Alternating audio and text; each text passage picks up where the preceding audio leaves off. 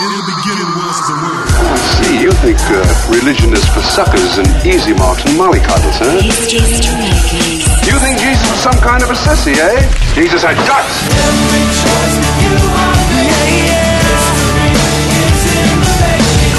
is in the making. History Makers. Hi, and welcome to History Makers. I'm Matt Prater.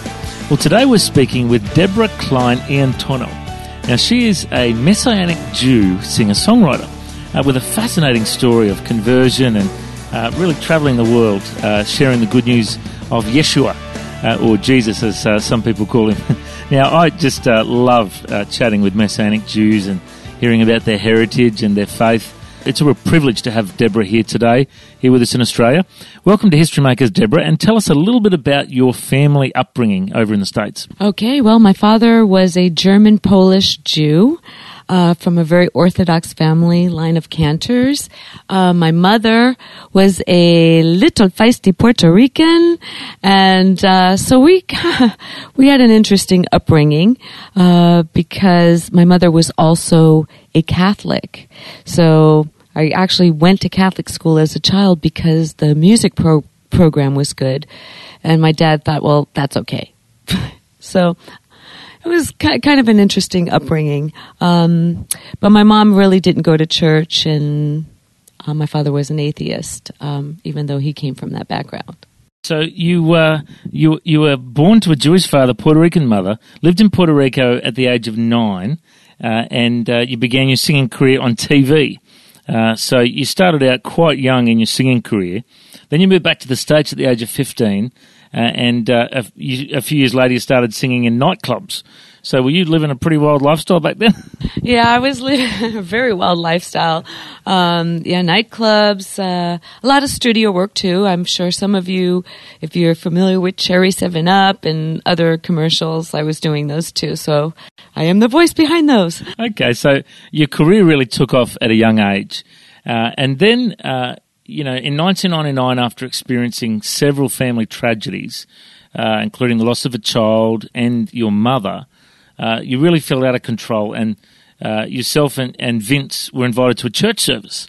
Uh, tell us what happened then.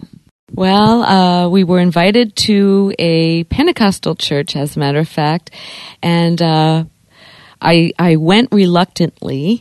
Um, but our life was out of control. Um, during, after those losses was also the bombshell that my one and only other daughter had just become a drug addict. So being completely out of control and being invited to go, well, I thought I'd try something. And when I got there, I was completely shocked. Uh, I was expecting to hear organs, choir, you know, the choirs in the Catholic Church. And here was a band that was just jamming, and I could not believe that was God music. Um, nonetheless, I became, sh- I started to shake uncontrollably. I was uh, very... freaking out because I, I couldn't stop, and Miss Total in Control over here hid behind my husband because I I was petrified. I thought everybody would think I was crazy. But being that it was a Pentecostal church, they were busy singing and praising the Lord. They didn't notice me hiding behind my husband, thank God. But uh, it was a, a special day because... Uh, It was a different kind of a service where there was a parent who got up to spoke who had just lost two children.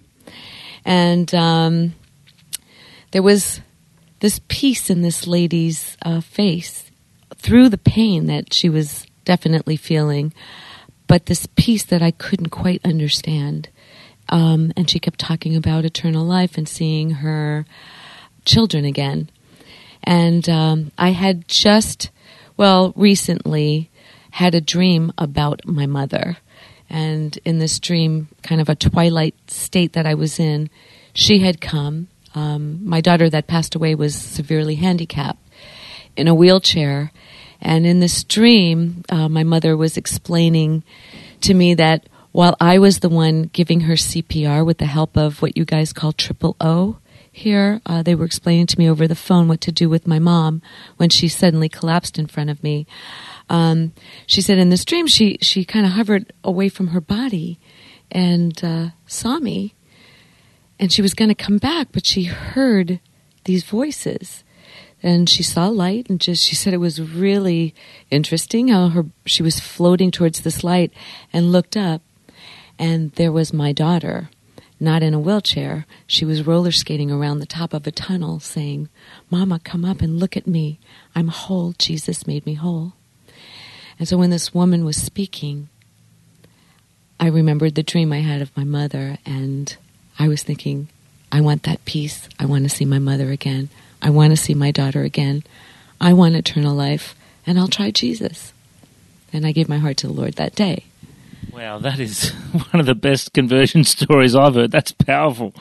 Uh, now, you uh, you obviously uh, were in a you know a Christian church, and you had this Jewish background, and uh, you know I'm sure you were probably asking a lot of questions about the connection between being a Jewish, uh, being Jewish, and being a, a believer in Jesus. So, how did you reconcile the two? And and you know, obviously, the Messianic Jewish movement is a strong one. Tell us uh, how you discovered that. Well, um, you know, one of my biggest prayers when I became a Christian was to, uh, my biggest prayer was always praying that God would give me wisdom and understand, that I could understand what he had to say. And um, as I was reading scripture, um, I kept going back to the Old Testament, and I started to see how the two connected. And, you know, being that I was a Jewish, this this happened to have been a very um, awesome church that I went to. And um, the worship pastor there and I got along really well. Turns out that we had known each other from way back when. Um, he was Al Jarreau's bass player, and I had done some studio work with Al Jarreau. And um, he sort of took me under his wing. And, um, you know, I would tell him, you know, I, I feel kind of strange because here my father's calling me a Jesus freak. And, uh, you know, I've got this tag of Deborah Kline and a, a nose that you guys can't see, but quite Jewish nose here. And, um, but the Lord started to speak to me through, through scripture. And, um, as I was reading the book of Hebrews, I started to, to really realize that the apostles, these were Jewish men, and they were talking to the Jewish people, and it it started hitting me.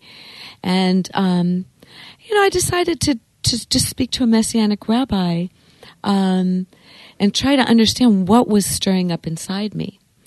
Um, I started to also start taking some biblical Hebrew classes so that I could start really understanding what is it that the Jews don't get about this? And you know, it, it is quite wonderful when you do this, because my heart all of a sudden became burdened for the unsaved Jew, because it's hard to see it in English. When you see it in Hebrew, there's that difference between Lord and Lord. It's El and Elohim, um, El being the single Lord, Jesus, Yeshua, Elohim being the plural God, Father, Son, Holy Spirit. And, and uh, well, I don't know, I just started going to a Messianic congregation, and but yet also visiting churches as well who seemed to be very interested in also reaching out to their Jewish brothers and sisters. After all, we're all one.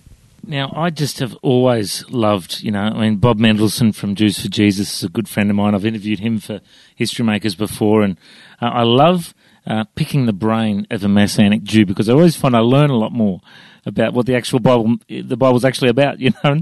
So um, let me just ask you a couple of random questions, you know, I'll put you on your toes. Um, so the, the names of God in Hebrew, um, I've always been fascinated by some of the names of God. Can you rattle off a few of them and what they mean? Uh, Jehovah Jireh, our, our God is our provider, is one that comes to mind. Do, do you want to share some of the others? Yeah. Oh, let's see. Well, we've we've got so many. Actually, uh, the Jews themselves just say Yod Heh Vav Heh, which is Yahweh. A lot of people say Yahweh, but there is no W in Hebrew. So for those of you who are listening, it is Yahweh. Um, and they actually do not pronounce that. They say Hashem, which is the name. It's so revered that they don't say the name, the Jews. Um, of course, uh, Sar Shalom, which is the Prince of Peace. Adonai is Lord, uh, Lord. So Adonai Yeshua, HaMashiach, uh, the Messiah. So, yeah. You know, I just want, I just wanted a few there. I just I love I love hearing the uh, the accent too. It's beautiful. And uh, so, tell me about your music. Um, you've you, you recorded an album with, uh, uh, you know, those. It's described as Latin rhythms, R and B, and worship ballads. Uh, tell me about where you get in, your inspiration from. How do you write the songs? Where, where does it all come from? Oh, okay. Well, um, actually, all the songs have really come from um, Scripture. What the difference, I would say, um, to a lot of Messianic music is that it incorporates the Old Testament with the New Testament. So you'll hear scripture uh, from, from both. Now, being that I am a Puerto Rican Jew, and I happen to love Latin rhythms, I love all kinds of music, my husband, um, also, who has played guitar all his life, was, you know, into rock, rhythm, and blues, and somehow it's sort of fused together, so it's a little fusion, has a little Middle Eastern uh, flair to it as well. Um, but I guess it's just my personality, and God just basically said, just be who you are, and just, this is my word, and don't change who you are, and that's me. That's good. All right. Well, let, let's get down to uh, another issue that, I, you know, while I've got you, I'll pick your brain about.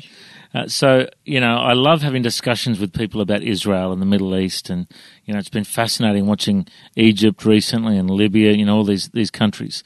Um, tell us, what's your biblical view of uh, of Israel and, uh, you know, the Zionist movement, you know, Jews from all over the world uh, going back to Israel? What's your view of all that, and uh, and what's happening in particular at the moment?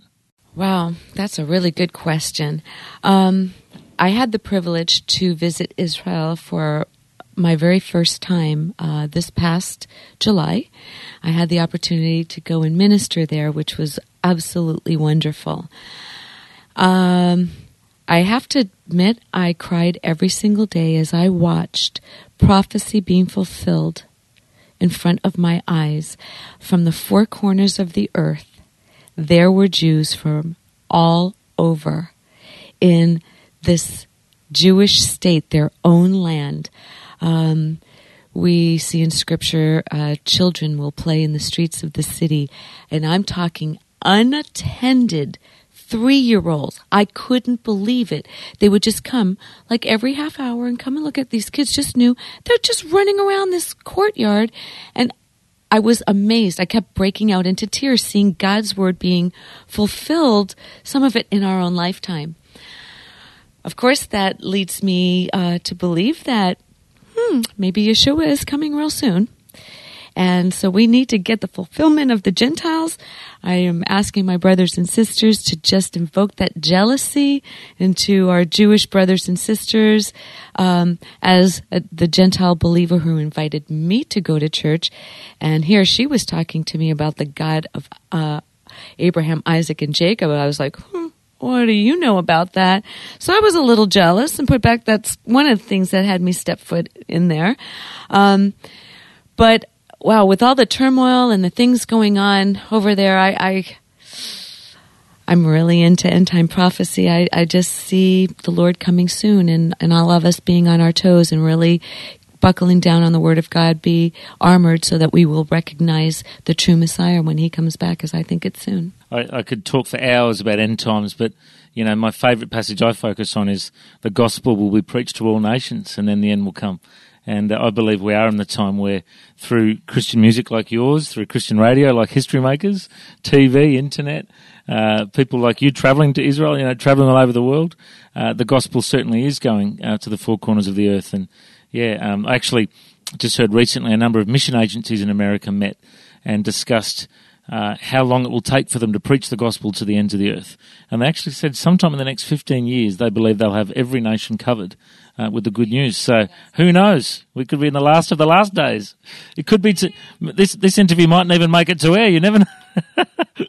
uh, tell us, uh, what's the uh, best website for people to go to if they want to find out more about your music? Okay, you can go to deb kline music dot com, and that's D E B K L I N E music dot com. Also looked at your MySpace and had listened to music on there. Well, I'm so uh, pleased to meet you, and uh, excited to uh, watch your career. Uh, unless the Lord comes back, who knows? We'll be singing together, and actually He'll be singing and dancing over us. Oh, I love it. Got shivers down my spine when you said that. Uh, well, uh, yeah, Deb Kline, uh, thank you so much for your time today. I reckon you're a history maker. God bless. Bless you guys. Thank you.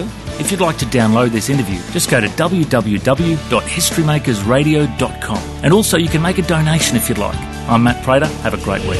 History Makers.